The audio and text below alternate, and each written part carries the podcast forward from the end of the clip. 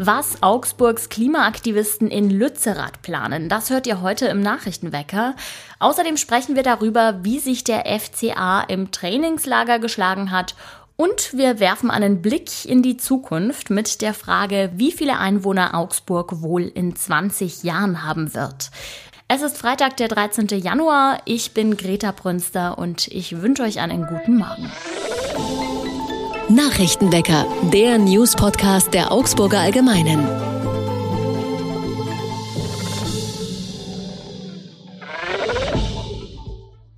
Lützerath ist ein kleines Dorf, das in letzter Zeit sehr groß in den Schlagzeilen ist. Es soll abgerissen werden, damit der Braunkohleabbau dort erweitert werden kann. Zahlreiche Klimaaktivistinnen und Aktivisten protestieren schon seit Tagen dagegen. Am Wochenende ist nochmal eine große Demo geplant und dafür haben die Bewohnerinnen und Bewohner des Augsburger Klimacamps extra Busse organisiert. Das Interesse ist groß. Insgesamt 200 Menschen aus Süddeutschland wollen mitfahren. Die Organisation war gar nicht so einfach, erzählt Ingo Blechschmidt vom Klimacamp. Viele Busunternehmen seien bereits ausgebucht gewesen. Damit mehr Menschen aus dem süddeutschen Raum mitfahren können, werden die fünf Busse heute Abend erst in München starten, dann einen Zwischenstopp in Augsburg machen und schließlich nach Lützerath fahren.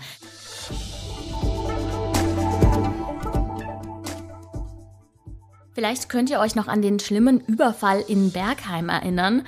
Vor zwei Jahren sind Einbrecher in ein Haus eingebrochen und haben ein älteres Ehepaar schwer verletzt zurückgelassen.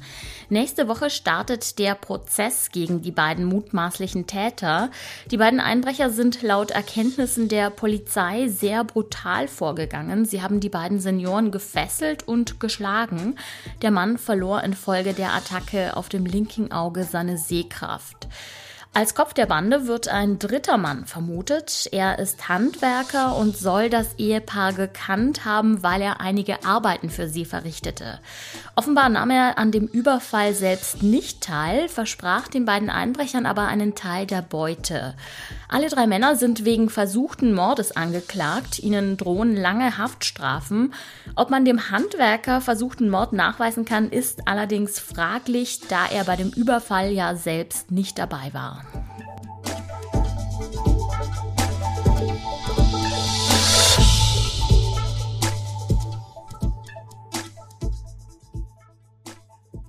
Augsburg ist eine wachsende Stadt. Die Prognosen gehen davon aus, dass in den kommenden Jahren mehr Menschen dorthin ziehen als wegziehen werden. Bis zum Jahr 2041 ist mit einem Wachstum von etwa 9 Prozent zu rechnen, sagt das Statistische Landesamt. Noch stärker wird der Landkreis Augsburg wachsen. Hier ist von einem Plus von 11 Prozent die Rede. Derzeit wohnen in der Stadt rund 300.000 Menschen und im Landkreis etwa 262.000. Ein bisschen abgeschwächt wird das Wachstum nur durch die sinkende Geburtenrate. Die Statistiker gehen davon aus, dass in den kommenden Jahren mehr Menschen sterben als geboren werden.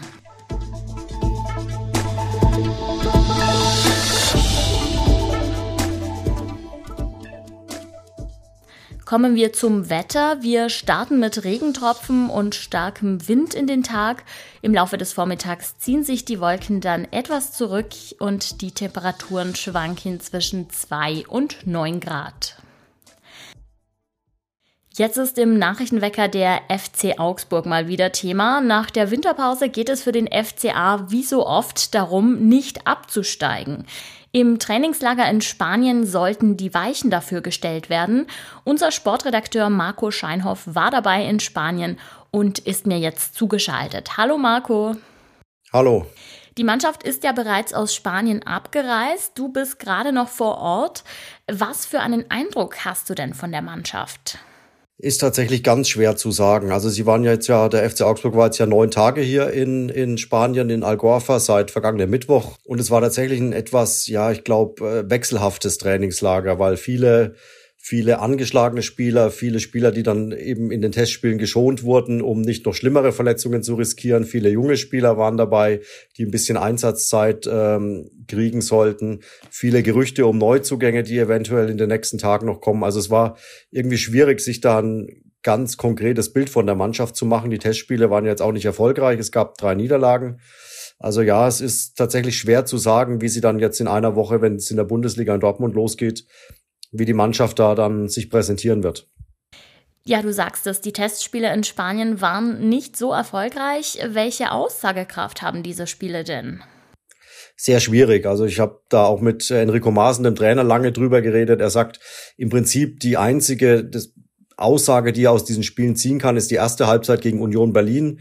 Da hatte er von der Aufstellung so ungefähr die Mannschaft zusammen, die eventuell nächste Woche in Dortmund spielen könnte.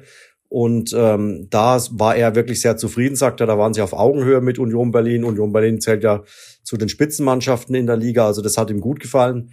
Danach musste er viel wechseln, hat viele junge Spieler einfach Einsatzzeit gegeben. Und dann sagt er, dann ist das Bild einfach nicht mehr so aussagekräftig, was er da gewinnen kann. Aber eben mit dieser Halbzeit gegen Union Berlin und jetzt am, äh, am Mittwoch beim zweiten, beim dritten Testspiel gegen Budapest, da war es in der ersten Halbzeit ähnlich. Da war auch so die Mannschaft, ja, es waren zwar vier, fünf, die gefehlt haben, aber auch da sagt er, die erste Halbzeit, da war er sehr zufrieden.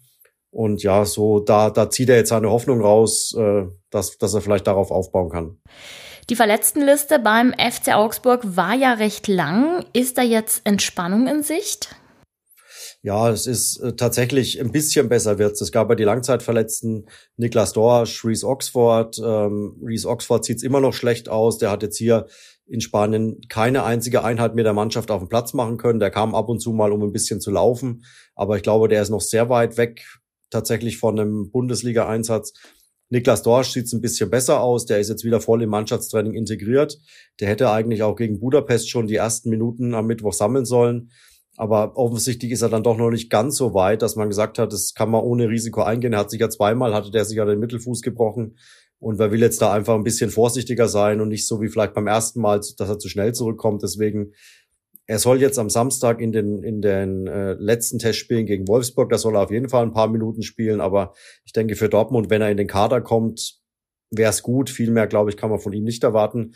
Iago fehlt noch, der konnte auch kein einziges Mal mit der Mannschaft hier trainieren, der hat eine entzündete Achillessehne und ähm, dann waren es eben so ein paar kleinere bei Ruben Vargas, Elvis Retschbitschei, Frederik Jensen, die so muskuläre Probleme hatten. Ähm, Retschbetschei hat einen Schlag auf Steißbein bekommen, konnte nicht mehr richtig laufen. Ja, die wurden dann eben geschont aus sicher aus Vorsichtsgründen und äh, die sollen jetzt allerdings am Samstag gegen Wolfsburg dann alle wieder dabei sein. Noch etwas anderes. Für Schlagzeilen hat ja ein Interview von dir gesorgt, das aber tatsächlich nie erschienen ist. Was hatte es denn mit dem Gespräch mit Florian Niederlechner auf sich? Ja, Florian Niederlechner, der hatte ja vor jetzt Anfang Januar, als die Transferperiode begonnen hat, sich äh, sehr schnell mit Hertha BSC äh, geeinigt, dass er im Sommer nach Berlin wechseln wird. Und er war tatsächlich auch der, mein erster Gesprächspartner hier im Trainingslager am Donnerstag, also am ersten Tag nach der Ankunft. Und Florian Niederlechner war eigentlich sehr gut gelaunt. Äh, war klar, über welches Thema es natürlich gehen wird, sein Wechsel, die Beweggründe für seinen Wechsel, ob er eventuell schon im Januar sich vorstellen kann, nach Berlin zu gehen. Und es war ein sehr angenehmes Gespräch. Es ging, glaube mehr als 20 Minuten. Und äh, ja, dann ist ja ist es ja üblich, sich dieses Gespräch autorisieren zu lassen vom Verein, vom Spieler. Und nach 26 Stunden, also am Freitagnachmittag, kam dann die Nachricht, dass Florian Niederlechner alle Aussagen zurückziehen würde. Er hat eine kurze Begründung geliefert, dass jetzt dann nicht der Zeitpunkt sei, um vielleicht äh, diese Themen in einem Interview zu besprechen. Und ja, damit war dieses Gespräch geführt, aber letztlich nie erschienen. Noch mehr zum FCA könnt ihr auch in unserem Podcast Viererkette hören. Da geht es in der aktuellen Folge auch um das Trainingslager. Danke Marco für das Gespräch. Sehr gerne. Und auch das ist heute noch wichtig. Kanzler Olaf Scholz wird heute bei der Klausur der SPD-Bundestagsfraktion eine Rede halten. Knapp ein Jahr nach Beginn des Ukraine-Kriegs wird er eine Zwischenbilanz der Krisenbewältigung ziehen. Anschließend wollen die SPD-Abgeordneten ein Positionspapier zur Außenpolitik beschließen. Im Entwurf wird für diplomatische Initiativen zur Beendigung des Ukraine-Kriegs geworben kommen wir von einer Krise zur nächsten. Corona hat so einige Pläne durchkreuzt. Allein bei mir im Freundeskreis sind mehrere Hochzeiten ausgefallen, außerdem natürlich Geburtstagsfeiern und bereits gebuchte Urlaube. Zumindest im letzten Fall gibt es jetzt Hoffnung auf Entschädigung. Dazu gibt es jetzt nämlich ein Urteil vom Europäischen Gerichtshof. Das besagt, dass Urlauber, die eine Pauschalreise gebucht hatten und wegen der Corona-Beschränkungen nicht fahren konnten, ihr Geld zurückfordern können. Geklagt hatte eine Familie aus Deutschland, die eine Reise nach Gran Canaria gebucht hatte. Da dort aber kurz nach der Ankunft strenge Corona-Regeln verhängt wurden, durften die Urlauber nicht in den Pool, die Strände wurden gesperrt und auch das Animationsprogramm fiel aus. Nach nur sieben Tagen wurden die Reisenden dann zurück nach Deutschland geflogen. Sie forderten deshalb zwei Drittel ihres Geldes zurück.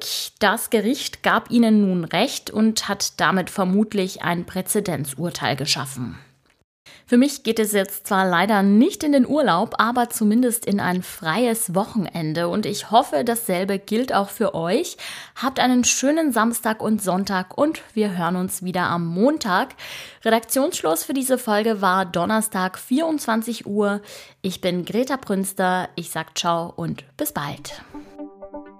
Nachrichtenwecker ist ein Podcast der Augsburger Allgemeinen.